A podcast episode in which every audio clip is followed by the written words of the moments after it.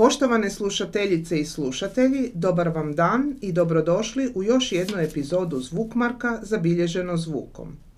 Današnja gošća podcasta razgovora Knjižnica grada Zagreba, knjižnice Božidara Ađije, je vrsna prevoditeljica Mija Pervan, s kojom ćemo razgovarati o položaju prevoditelja u Hrvatskoj danas, o vrsnoći prijevoda, o mladim prevoditeljima, o njezinim dosadašnjim i novim prevoditeljskim izazovima, a sve u povodu dodjele nagrade Iso Velikanović za najbolja ostvarenja u području prevođenja književnih dijela koja se ove godine dodjeljuje već tradicionalno 29. ožujka. Dobar dan, gospođo Pervani, dobrodošli u Zvukmark.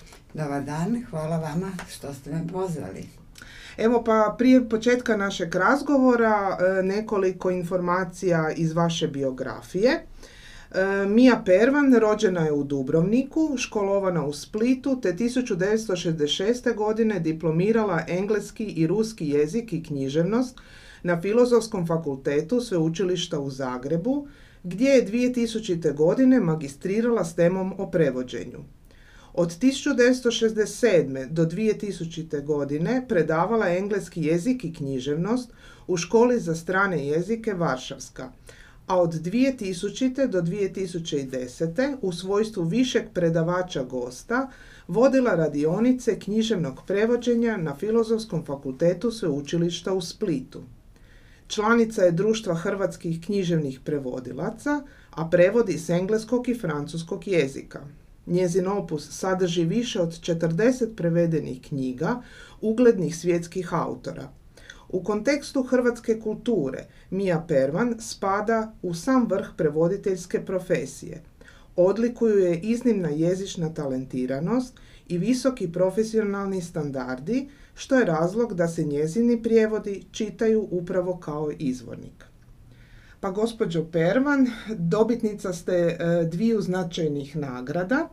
E, Društva hrvatskih književnih prevodilaca Josip Tabak za životno djelo 2012. godine, te nagrade Ministarstva kulture Republike Hrvatske Iso Velikanović za životno djelo 2020. Koliko vam te nagrade znače? Pa te nagrade naravno kao svaka nagrada neobično mi mnogo znače.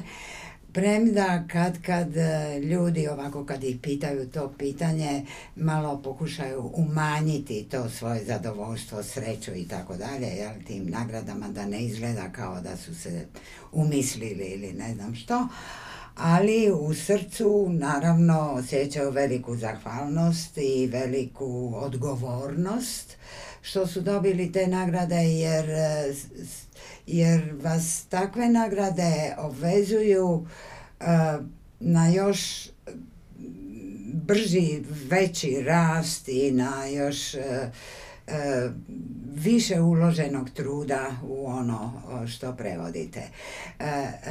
Moram reći da sam ja prije ovih dviju nagrada za životno djelo koje su naravno najviše nagrade, dobila 2006. godine E, nagradu Društva hrvatskih prevodlaca, književnih prevodlaca za najbolji prijevod godine. To je bio roman irskog pisca Johna Banvilla, More. To je jedan mali dragulj od romana. Um, I e, Premda su ove dvije nagrade naravno najviše nagrade koje mogu biti, meni je ta prva nagrada ostala onako u srcu najmilija. Ja? Bila je prva pa onda je, eto tako, poslije nje su krenule druge. E, preveli ste više od 40 knjiga s francuskog i engleskog jezika. E, recite nam koji vam je od vaših prijevoda, da tako kažem, bio najizazovniji za prevođenje? A, pa ja bih rekla da nema prijevoda koji nije izazovan, znate. Jer svaki vam je prevod, svaki prevod ima neke svoje specifičnosti naravno, jel? bilo da je riječ o pišćevom stilu, bilo da je riječ o žanru, a, bilo da je riječ o ciljanoj čitateljskoj grupi, na primjer djeci, jel, koje se morate obraćati na drugčiji način nego odraslima, a, bilo da je riječ o nekom poetičnom tekstu gdje opet morate aktivirati ako imate neku svoju neki svoj dar u tom smislu i tako dalje. Znači, svaki je prevod izazovan i u tome je zapravo čar prevođenja. Taj izazov, mogu li ja to? To je ono što e, što jedan put kad se zaljubite u prevođenje, onda vam prevođenje postane strast. Upravo to. To mi je izazov, ajde da vidim mogu li ja to. No, ali rekla bih da ima a, prevoda koji su, premda nema lakog prevoda, ali ima prevoda koji su možda lakši jedni od drugih. Meni je najteži prevod bio bila književna teorija ovog engleskog književnog kritičara Terija Eagletona, ne samo zbog svoje terminologije vrlo stručne, ali koje sam ja E, naravno poznavala, jel? nego više zbog njegovog e, vrlo, vrlo zakučastog načina razmišljanja gdje je trebalo gdje sam ja trebala i kako razmišljati kako ću ja to na jednostavan način, a da njega ne iznevjerim, e, prenijeti u hrvatski. Ja? Ili ko što je Josip Tabak govorio, meni se jako sviđa ta izreka njegova, kaže E, prevoditi znači e, pretakati tuđe vino u zlatnu čašu hrvatskog jezika. E pa da bi ta čaša zaista bila zlatna, e, treba se i tekako potruditi. Ja. A recite kako biste usporedili prevođenje nekad i danas, i u čemu vidite najveće razlike? Je li se s vremenom promijenio način na koji prevodite s obzirom na razvoj novih tehnologija? Naravno, mislim, najveća razlika je uh, upravo na tehničkoj razini. Jel? Prije smo tipkali ili smo pisali rukom ili smo tipkali pa smo onda kad smo to mijenjali, kad smo ispravljali i tako dalje, morali ponovno sve utik, utipkavati. A to je sve danas e, sa kompjutorom apsolutno smanjeno je vrijeme i tako dalje. Briše se i piše kako, kako, kako treba, kako, kako vi hoćete. E, ja mislim da je jedan od razloga što e, pisci danas pišu mahom jako, jako ovaj, duge knjige, jako obimne knjige, upravo to, jer eh, imaju mogućnost pisanja i brisanja. To im daje neku slobodu, pa onda krenu i nikako da završe. Danas ne možete dobiti knjigu na prevod koja je koja, je, koja ima manje od recimo 250 stranica. Gotovo je nemoguće. Svi idu pa do 400, pa do 500 pa i tako dalje. Ja? dakle, u tome je razlika, a, a razlika je u tome što mm, šta znam, mlađi prevodi, prevodioci imaju bolje, pozna, bolje znaju um, žargon, kolokvijalni jezik i tako dalje. Uh, oni se ne libe prevoditi recimo tematiku izrazito seksualnog tipa, jel da? E, takozvanu stvarnosnu ili takozvanu stvarnosnu književnost, što je drugi naziv za naturalizam, jel?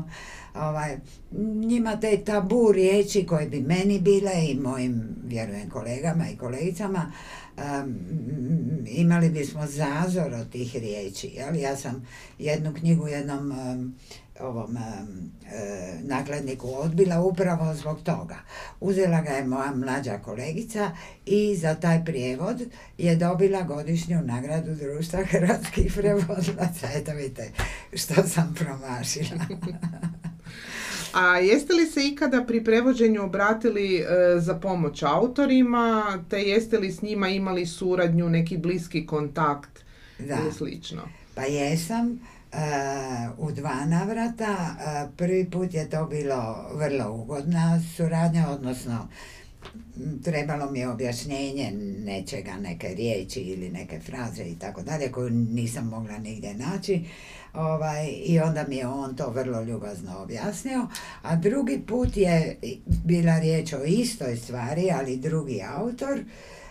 Um, I to je bila jedna smiješna riječ e, koju, e, koju, koju nisam mogla ama baš nigdje naći, niti od jednog izvornog govornika ovaj, dobiti. E, uglavnom, ja sam ga onda pitala, a on je rekao, oprostite, ali ja se uopće ne sjećam što sam ja htio reći. Onda sam ja rekla, da, dobro, onda je, da, dajte meni slobodu da ja izmislim kao što ste i vi izmislili tako jednu smiješnu riječ, jer to je bila neka riječ koja je smiješno zvučala a, u nekom kontekstu koji je to dozvoljavao, jel? Ovaj, I to, to je bilo to, ja sam upotrebila tu riječ i danas kad ja to pročitam, ja ja se nasmijem na tu riječ. e, prevodili ste brojne klasike, e, dakle Hardija, Flobera, Egzeperija, Eagletona i mnoge druge, ali i manje poznate autore. Pa recite, ima li razlike u procesu prevođenja teksta koji je e, na neki način već kanoniziran i ovih manje poznatih tekstova? E, pa ima, ima, naravno da ima. Razlika je u tome što recimo a, kad prevodite tekst kanoniziranog autora osjećate u prvom redu veće poštovanje i veću odgovornost prema tome tekstu. Jel?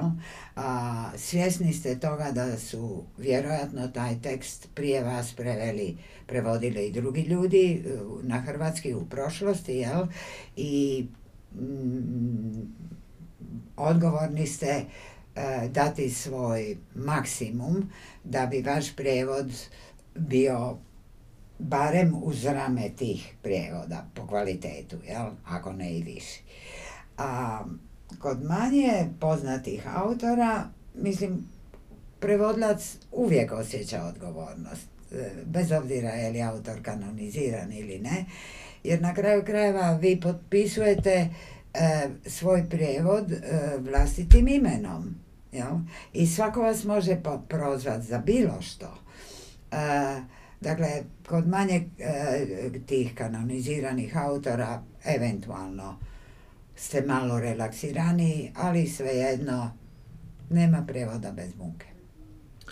E, je li drugačije prevoditi književnost za djecu i književnost za odrasle? Ako da, e, koje su tu razlike? E, pa ja bih rekla da su razlike najviše u jeziku.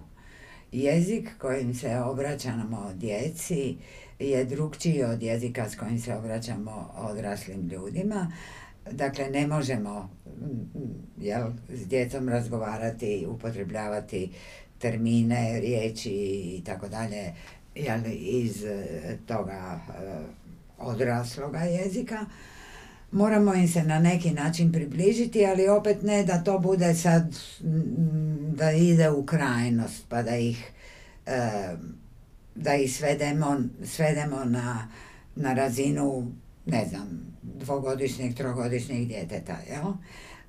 Djecu treba poštovati i treba se s tim poštovanjem njima obraćati, a djeca su, po mome mišljenju, najstroži suci i oni će vam bez pardona reći ako ste pogriješili. Jel? I, i, I na taj način će vam dati smjernice.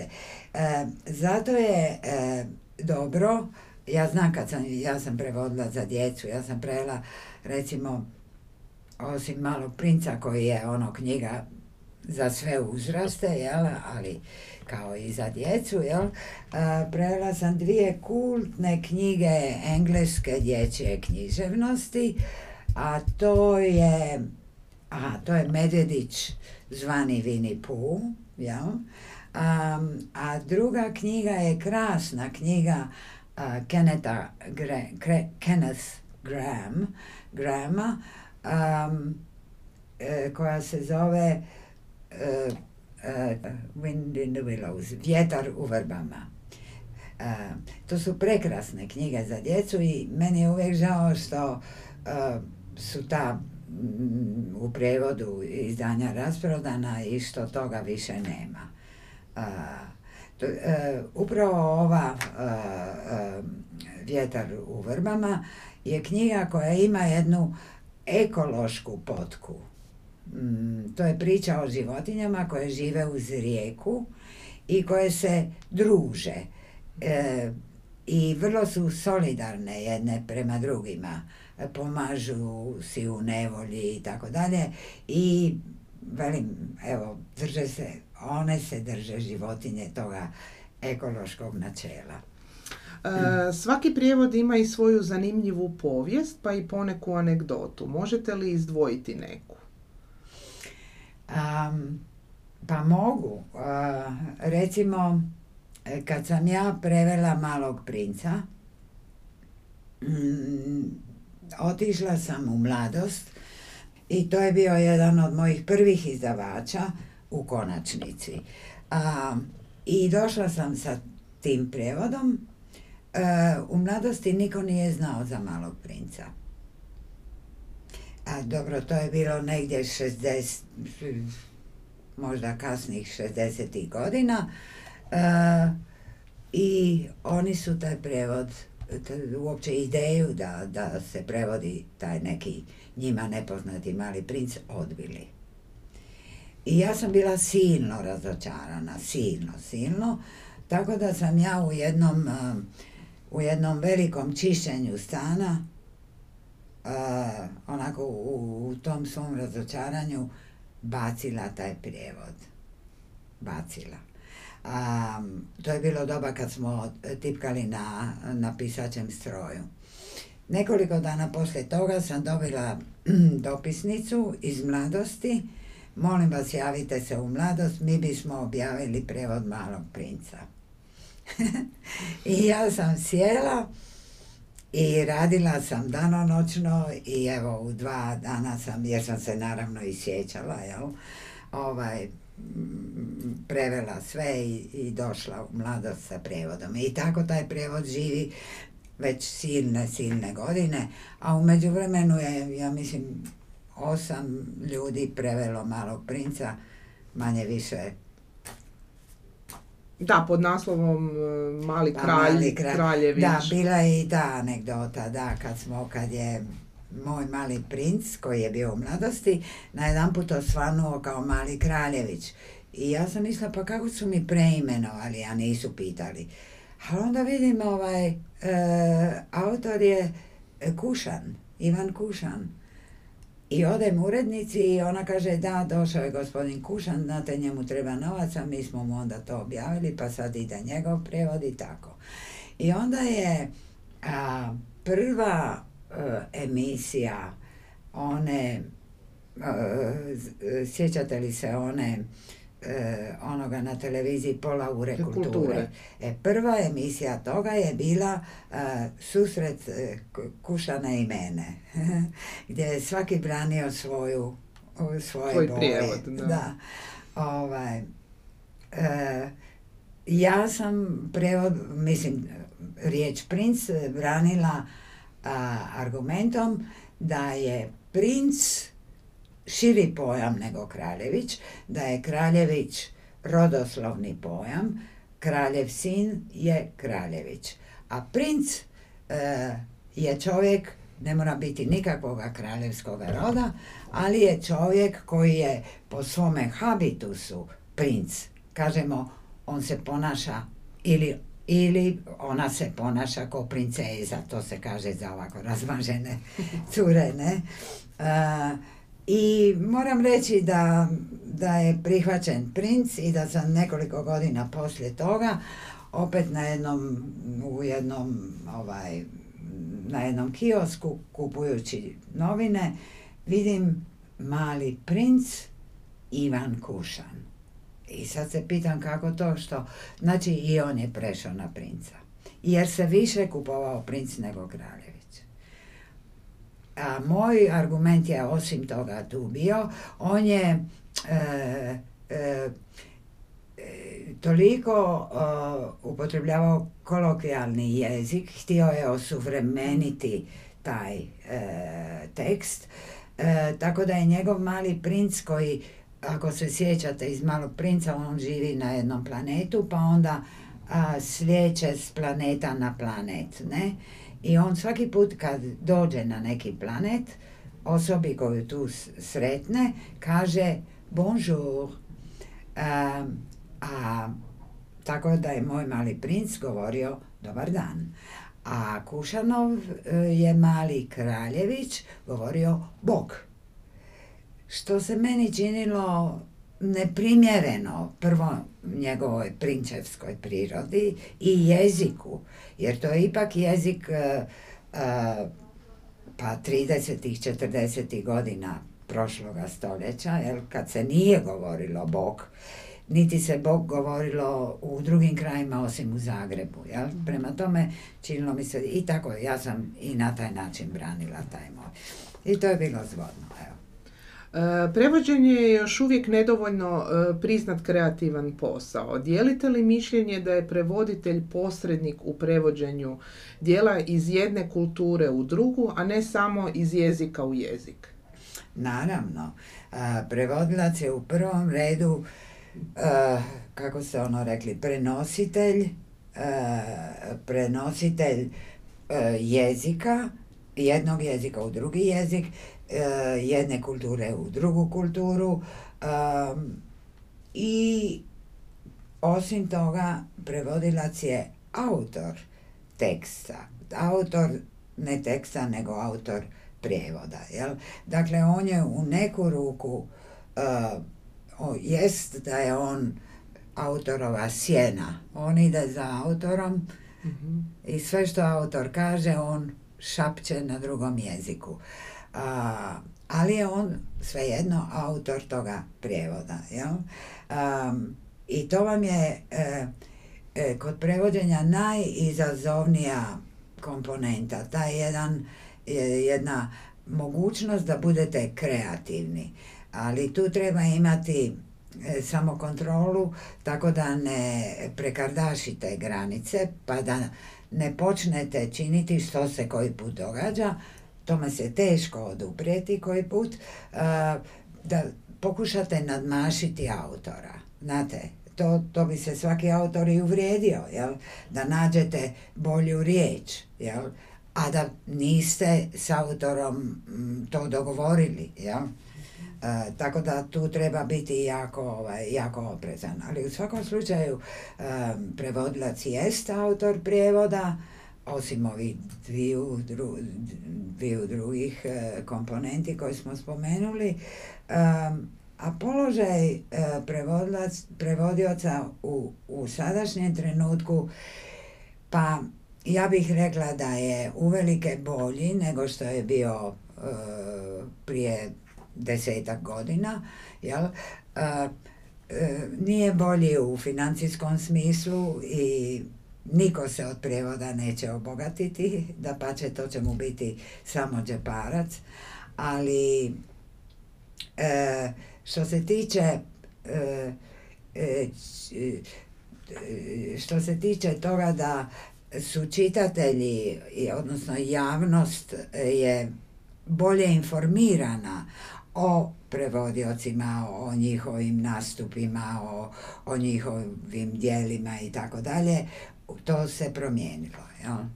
Na tome društvo hrvatskih uh, uh, književnih prevodlaca uvelike radi. Jer mi imamo u knjižnici Bogdana Ogrizovića uvijek imamo predstavljanja pojedinih uh, prevodlaca i njihovoga opusa.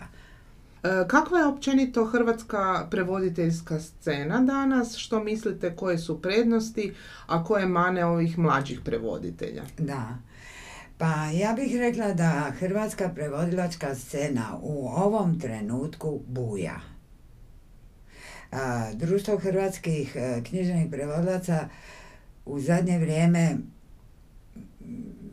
mahom prima mlade prevodioce i prevoditeljice, među kojima ima vrlo, vrlo dobrih. E, možda bi selekcija morala biti malo stroža, ali u svakom slučaju kao da je prevodilačka e, zanat, ja kažem, e, prevodilački zanat dobio e, na nekoj važnosti. To je sad postalo neka vrsta, znate, ono, lijepo je reći ja sam prevod, književni prevodilac.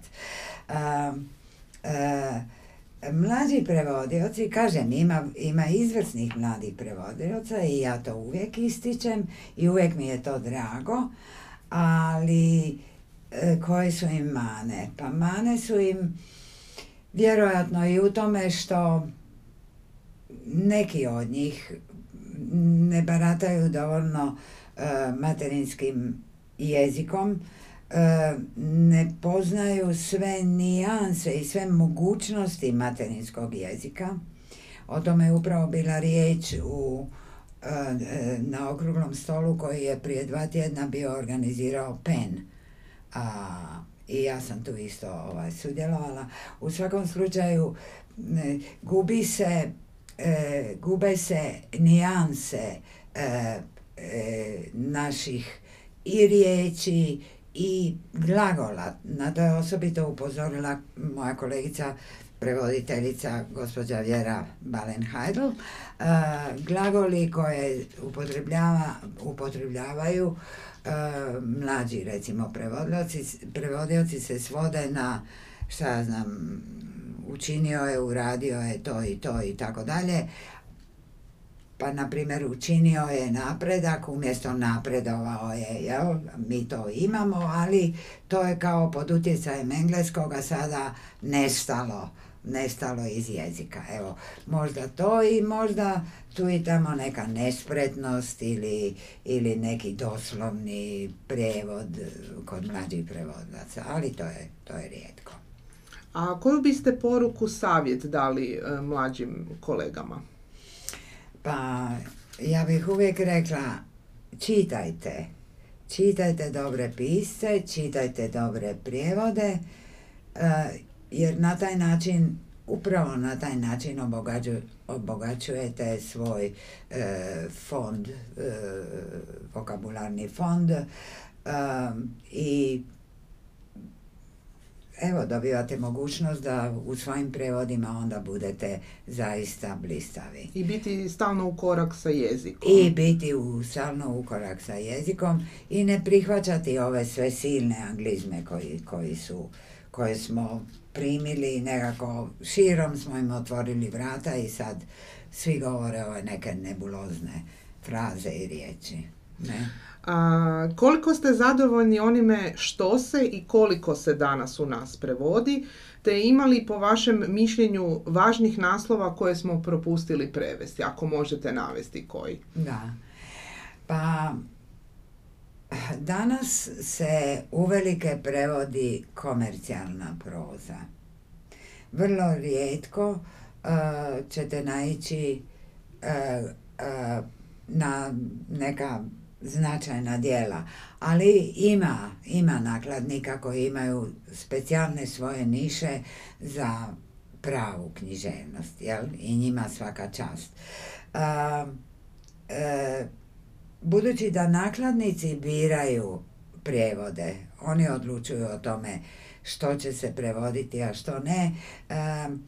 E, prevodiocu je vrlo teško, odnosno e, riječ prevodlaca se baš i ne traži, jel? Ali kad kada, a meni se to dogodilo u nekoliko navrata, kad kad zaista možete predložiti pametnom prevodi, ovome nakladniku koji će onda razmisliti i odlučiti hoće li ili neće to prihvatiti, uh, možete na to utjecati. Meni se to dogodilo, evo recimo s Malim princom, koji nije bio uopće poznat, zatim sa e, jednim zgodnim romanom e, jedne korzikanske autorice Marie Ferranti, ona piše na francuskom, to nije ova Ferranti. um, ta, taj se romančić zove Princeza od Mantove i sa još jednim romanom, sad se ne mogu sjetiti kojim, ali mislim da sam tu bila zapisala, jer mi se uvijek dogodi da, da, ovaj, da se ne sjetim. A, more, dakle more ovog Johna Banvilla, jel? Tako da je nemoguće. E, I evo na samom kraju našeg razgovora možete li nam reći na čemu trenutno radite, što prevodite? Aha, pa e, trenutno upravo sam dovršila, a sada ga malo peglam. Prevod jedne vrlo, vrlo zanimljive knjige, jedne autor, ove, irske autorice. Irci su odlični pisci i ja sam prevodila dosta Iraca. Sad opet ta, tu irsku autoricu koja se zove Nuala O'Connor. ona je napisala knjigu o, koja se zove Priča o ljubavi Jamesa Joycea i Nore Barnacle. Nora Barnacle je bila Joyceova muza, Joyceova žena, rodila mu je dvoje djece i ta njihova veza je bila vrlo, vrlo strastvena i vrlo, vrlo čvrsta. Mislim da je to ono što je, što je tu, upravo ta jedna, jedan erotični naboj koji ih je držao zajedno, jel? Jer nije bilo lako živjeti sa Joyceom.